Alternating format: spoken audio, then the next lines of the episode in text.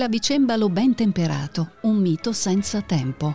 300 anni di musica ispirata al capolavoro di Bach, a cura di Claudio Proietti. Seconda trasmissione. Mendelssohn.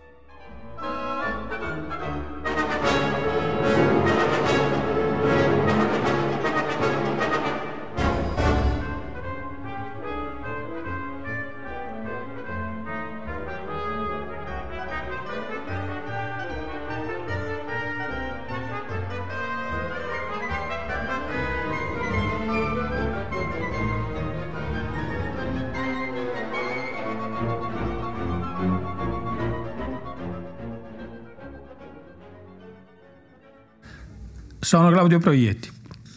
Dal microfono di Regia Toscana Classica saluto tutti gli ascoltatori e anche Roberto Spinelli e Giovanni Mori che mi assistono per la parte tecnica. Rivolgo loro un sincero ringraziamento per la pazienza e la perizia con cui mi seguono. Nella prima trasmissione ho ricordato la diffusa amnesia che circondò Johann Sebastian Bach dopo la sua morte. Malgrado ciò, tuttavia, una memoria persisteva, la coltivavano i suoi figli, che erano tra i protagonisti della vita musicale europea, soprattutto Wilhelm Friedemann, Carl Philipp Emanuel, Johann Christian, Johann Christoph Friedrich anche se i loro interessi e i loro stili erano decisamente orientati verso la modernità.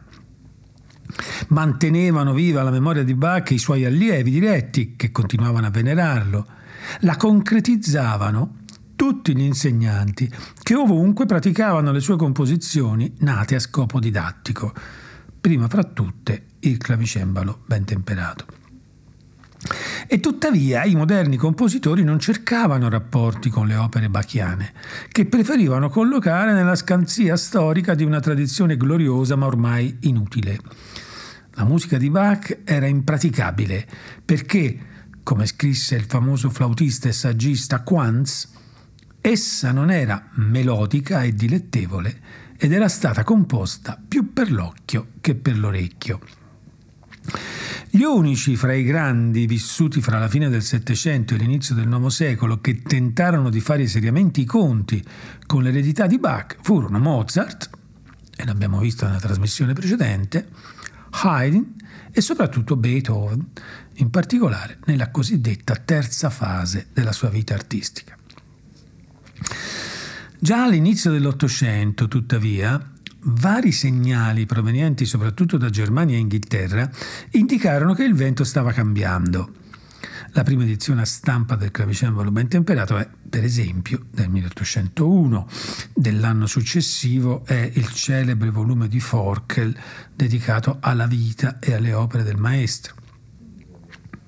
E infatti nel giro di pochi decenni si verificò una vera e propria Bach Renaissance che tra l'altro in Germania la nuova sensibilità nazionalistica romantica utilizzò per esaltarlo come compositore tedesco, la quale Bach Renaissance eh, culminò nel 1829 a Berlino con la famosa prima esecuzione moderna della Passione secondo Matteo curata e diretta da Felix Mendelssohn, appena ventenne.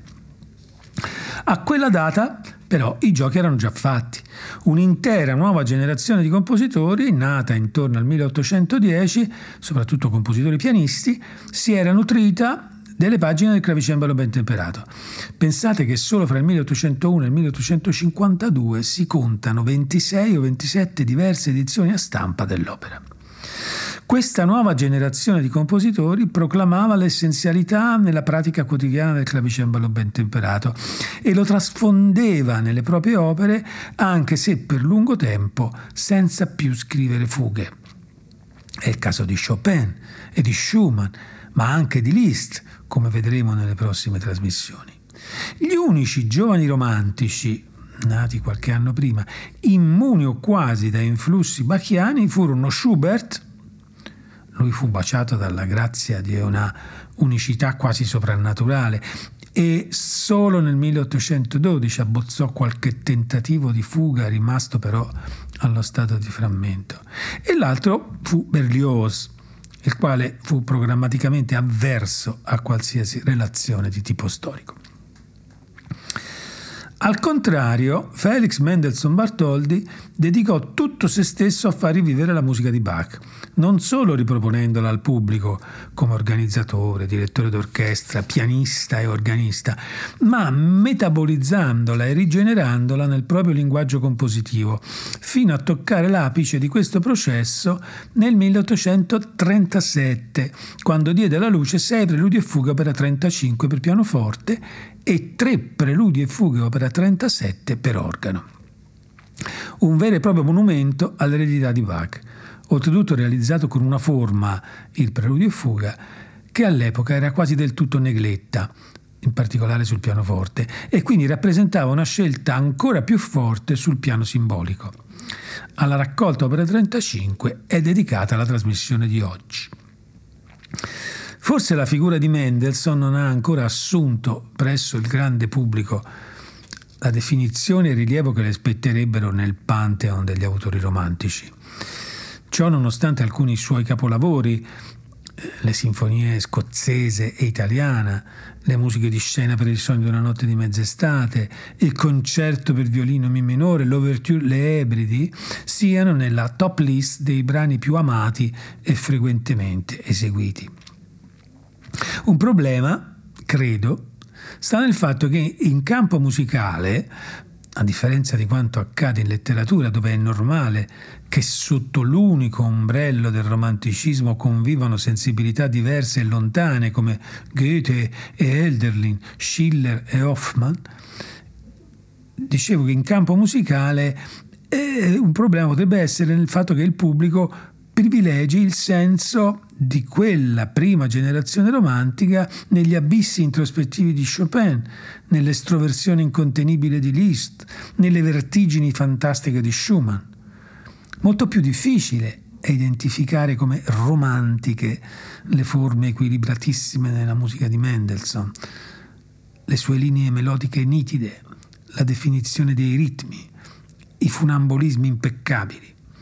È altrettanto difficile cogliere i sottili turbamenti che attraversano quegli equilibri, le svolte improvvise nei disegni melodici o nelle condotte armoniche, la frenesia infuocata del moto che talvolta domina quella musica e sembra condurla oltre i limiti incontrollabili. Mendelssohn proveniva da una ricca e coltissima famiglia israelita e godette fin da piccolo di privilegi riservati a pochi eletti educazione plurilingue, viaggi all'estero, frequentazione assidua dei più colti e rappresentativi intellettuali tedeschi, Goethe e Heine fra tutti, formazione sui classici greci e latini, possibilità di coltivare anche altre arti, in particolare la pittura. E ovviamente un'educazione musicale di primissimo livello che portò il piccolo Felix e la quasi altrettanto dotata sorella Fanny, di quattro anni più grande, a praticare fin da subito il clavicembalo ben temperato e a comporre fughe come un passatempo quotidiano.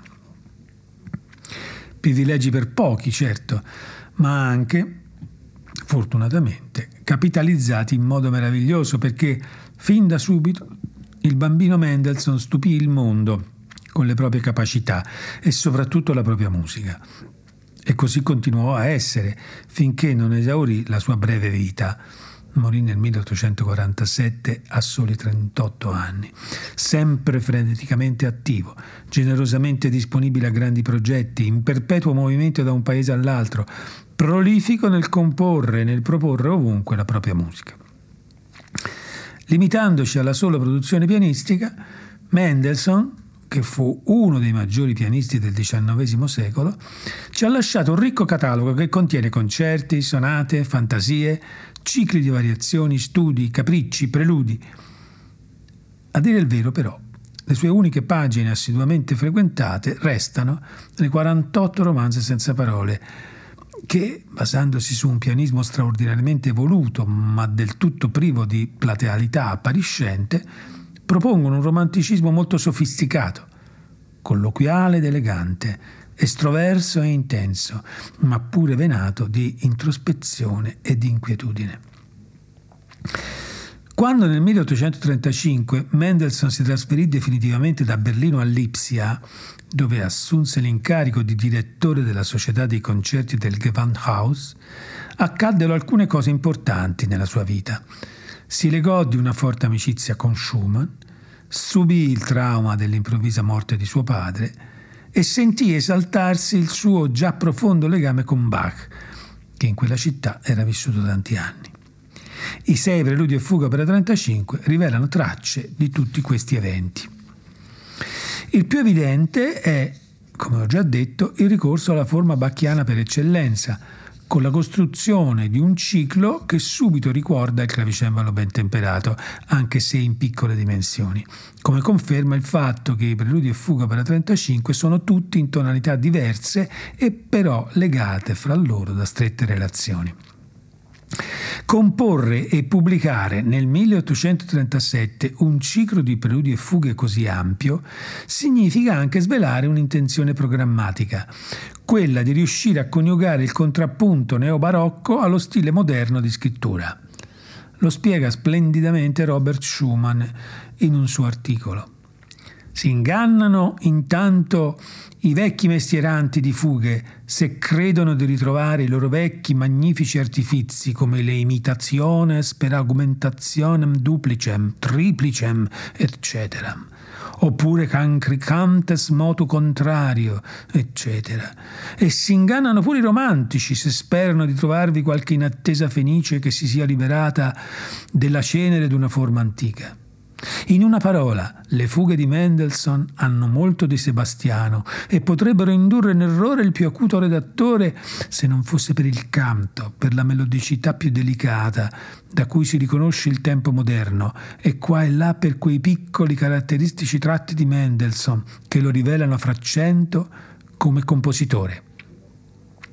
E an- ancora più avanti Schumann scrive in breve non sono fughe lavorate soltanto con la testa e secondo la formula, ma pezzi di musica basati e sviluppati dallo spirito di un poeta. E poi, a proposito delle fughe più brevi e rapide, aggiunge, chiunque le riconoscerà, questi rivelano in special modo l'artista fatto, pieno di spirito, che gioca con le catene come se fossero ghirlande di fiori. In realtà le sei fughe erano tutte state composte in precedenza, a partire dal 1827, e nel 1937 Mendelssohn provvide ad accoppiarle con i preludi, nuovi brani creati appositamente e collegati alle fughe da spunti tematici o relazioni armoniche. Essi furono concepiti, come spesso era accaduto anche a Bach nel clavicembalo ben temperato, come studi per pianoforte. Il primo preludio ne è un'evidente dimostrazione. Si tratta infatti di un classico esempio di scrittura a tre mani, una disposizione abbastanza recente per l'epoca e piuttosto ardita soprattutto nell'andamento di allegro con fuoco che Mendelssohn prescrive. In essa entrano in gioco tre elementi, una linea melodica intonata nell'ottava centrale della tastiera e due serie di frenetici arpeggi ascendenti che avvolgono il canto sotto e sopra. Questi ultimi sono affidati rispettivamente alla mano sinistra e alla mano destra, mentre la melodia è quasi tutta appannaggio del solo pollice della mano destra. L'effetto è trascinante ed è ottenuto sfruttando appieno la cantabilità e la capacità di risonanza che il pianoforte aveva raggiunto all'epoca, grazie a importanti innovazioni tecnologiche. L'alta drammaticità di questa pagina è esaltata dalla tonalità di Mi minore e dal disegno un po' angoloso della melodia, caratterizzata da potenti balzi verso l'alto. Questo disegno melodico mostra evidenti affinità con il soggetto della successiva fuga, composta però dieci anni prima, il quale viceversa è in tempo moderato, andante espressivo, e si presenta quasi come una morbida cantilena. La tensione crescente delle quattro voci si innerva via via di elementi ulteriori, lunghe sequenze di semicrome, rinforzi in accordi, raddoppi in ottava, che allontanano dal modello barocco, introducono un tipo di virtuosismo pianistico schiettamente romantico, creano un irresistibile effetto di accelerando crescendo e conducono a un solenne corale Mi maggiore di religiosa maestosità. È una svolta inattesa che secondo Charles Rosen è un presagio di ciò che il tardo Ottocento e il Novecento avrebbero fatto dello stile bacchiano, ma non in attesa quanto la repentina conclusione che presto giunge a chiudere questa fuga in un diminuendo di tono sommesso e commovente.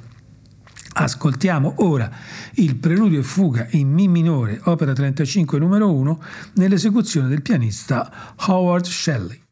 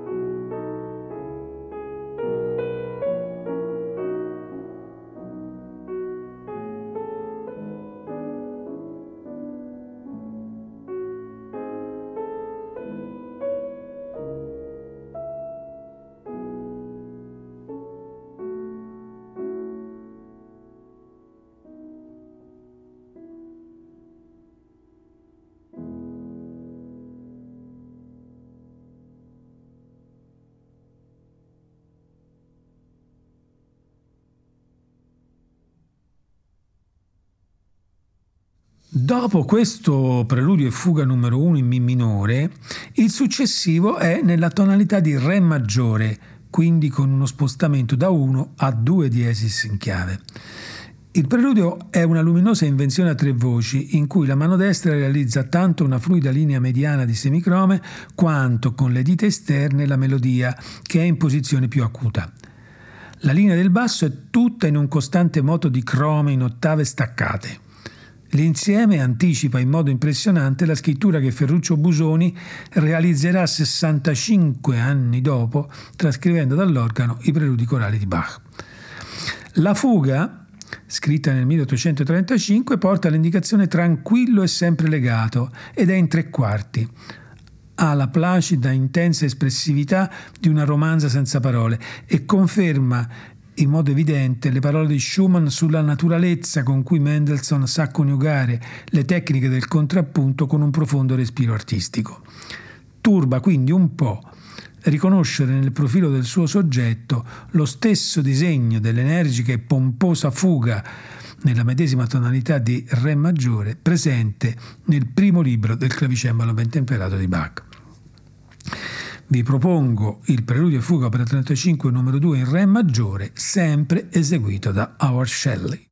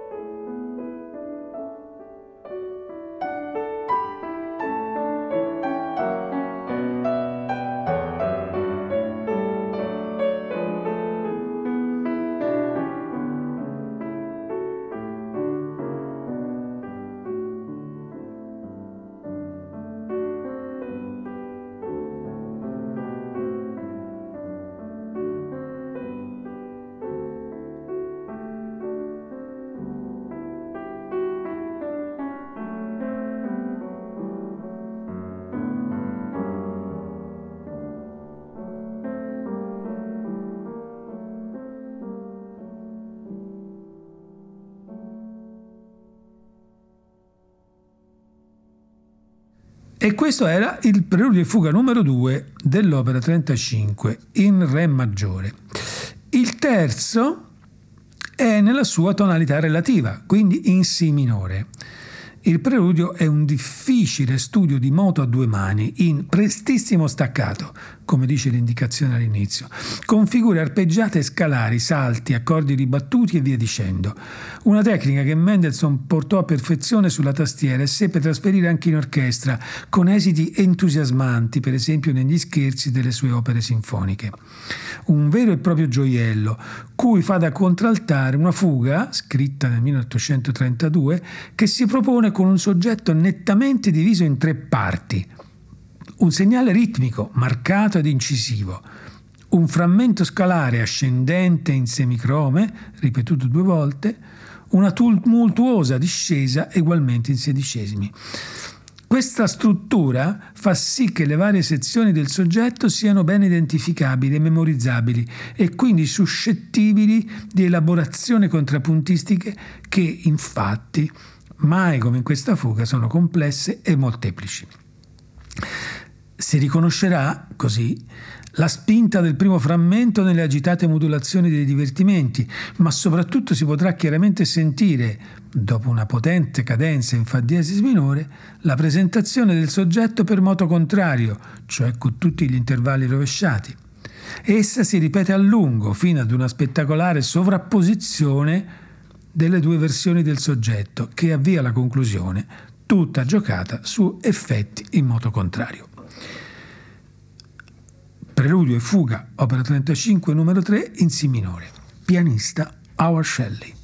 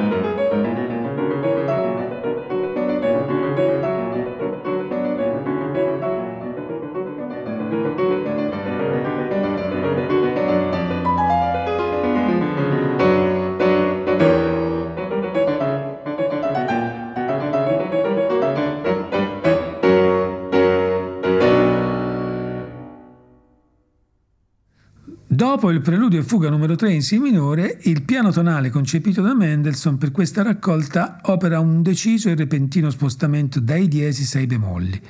La bemolle maggiore, la sua relativa Fa minore e infine Si bemolle maggiore sono le tonalità dei preludio e fuga numero 4, 5 e 6. Nel preludio numero 4 Mendelssohn replica un procedimento innovativo e geniale che sempre nel periodo 1836-37 aveva ideato per la romanza senza parole opera 38 numero 6, affidare alle mani del pianista la realizzazione di un vero e proprio duetto, voce maschile e voce femminile, oltre ovviamente alla parte di accompagnamento. In questo caso la mano destra si sdoppia nelle due linee di canto e la sinistra la sostiene, sciogliendo fluidi arpeggi in sestine. Lo stesso intervallo di quarta ascendente che lancia la melodia del tenore è anche all'origine della fuga, che si dipana solenne e composta, almeno finché non compare un secondo soggetto in crome che diffonde nell'aria vibrazioni e qualche turbamento. Esso è però presto ricondotto al clima generale di serena e fiduciosa espressività dalla sovrapposizione col primo tema. Ascoltiamolo, sempre eseguito da Aura Shelley.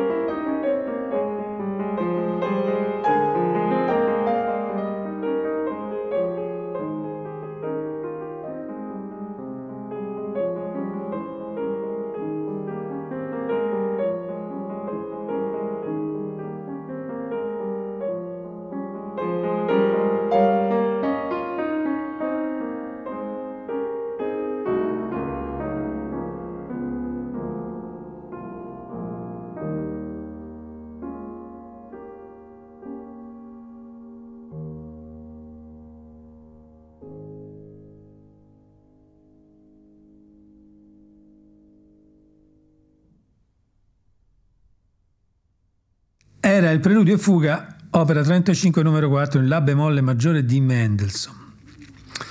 Come detto, il successivo numero 5 è in Fa minore e questo lascia supporre già in partenza un clima drammatico che sarà confermato dallo stridente contrasto fra il preludio e la fuga. Il primo è evidentemente una romanza senza parole in cui l'accompagnamento è in accordi ribattuti a due mani. Ciò significa che la linea melodica, e qui sta l'identità di studio tecnico di questo brano, dovrà essere realizzata dalla mano destra insieme a parte dell'accompagnamento. Quindi nella stessa mano due tipi di suono e due attacchi del tasto diversi. La linea del canto è bellissima, segnata da frammenti scalari discendenti che le danno un tono di intenso lamento. Al contrario, la fuga, scritta nel 1834, allegro con fuoco in sei ottavi, è dominata da una spinta motoria irrefrenabile. Possiede lo stesso slancio delle gighe fugate di Bacchiana Memoria. Anche il suo soggetto è diviso in due metà, chiaramente marcate, un salto d'ottava e sei crome ribattute e poi un tourbillon di semicrome. Ecco dunque il preludio e fuga numero 5.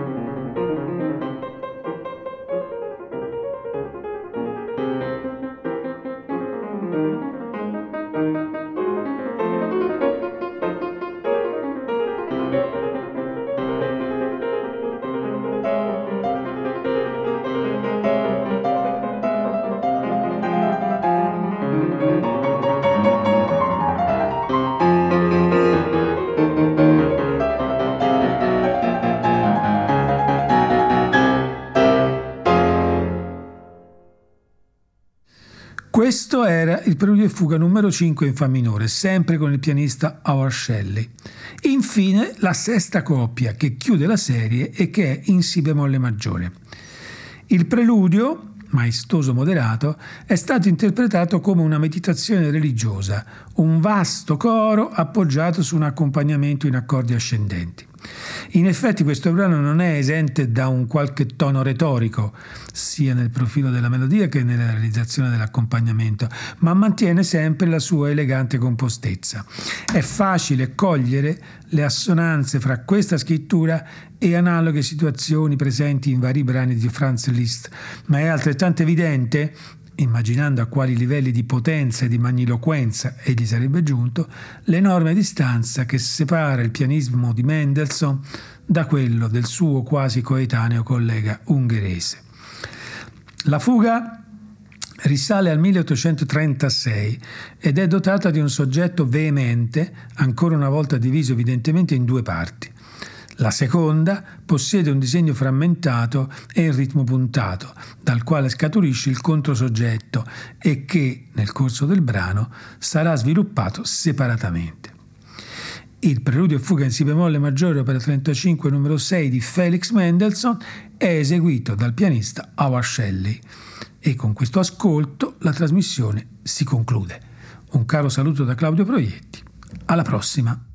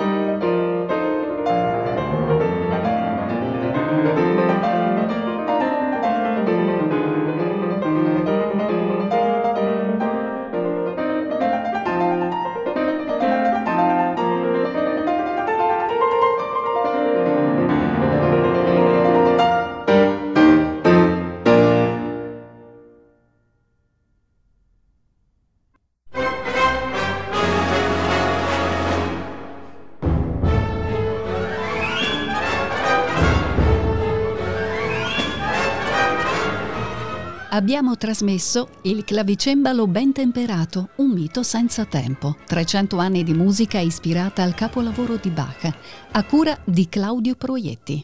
Seconda trasmissione. Mendelssohn. Il brano della sigla è Ragtime ben temperato di Paul Hindemith ed è eseguito dalla Queensland Symphony Orchestra Brisbane diretta da Werner Andreas Albert.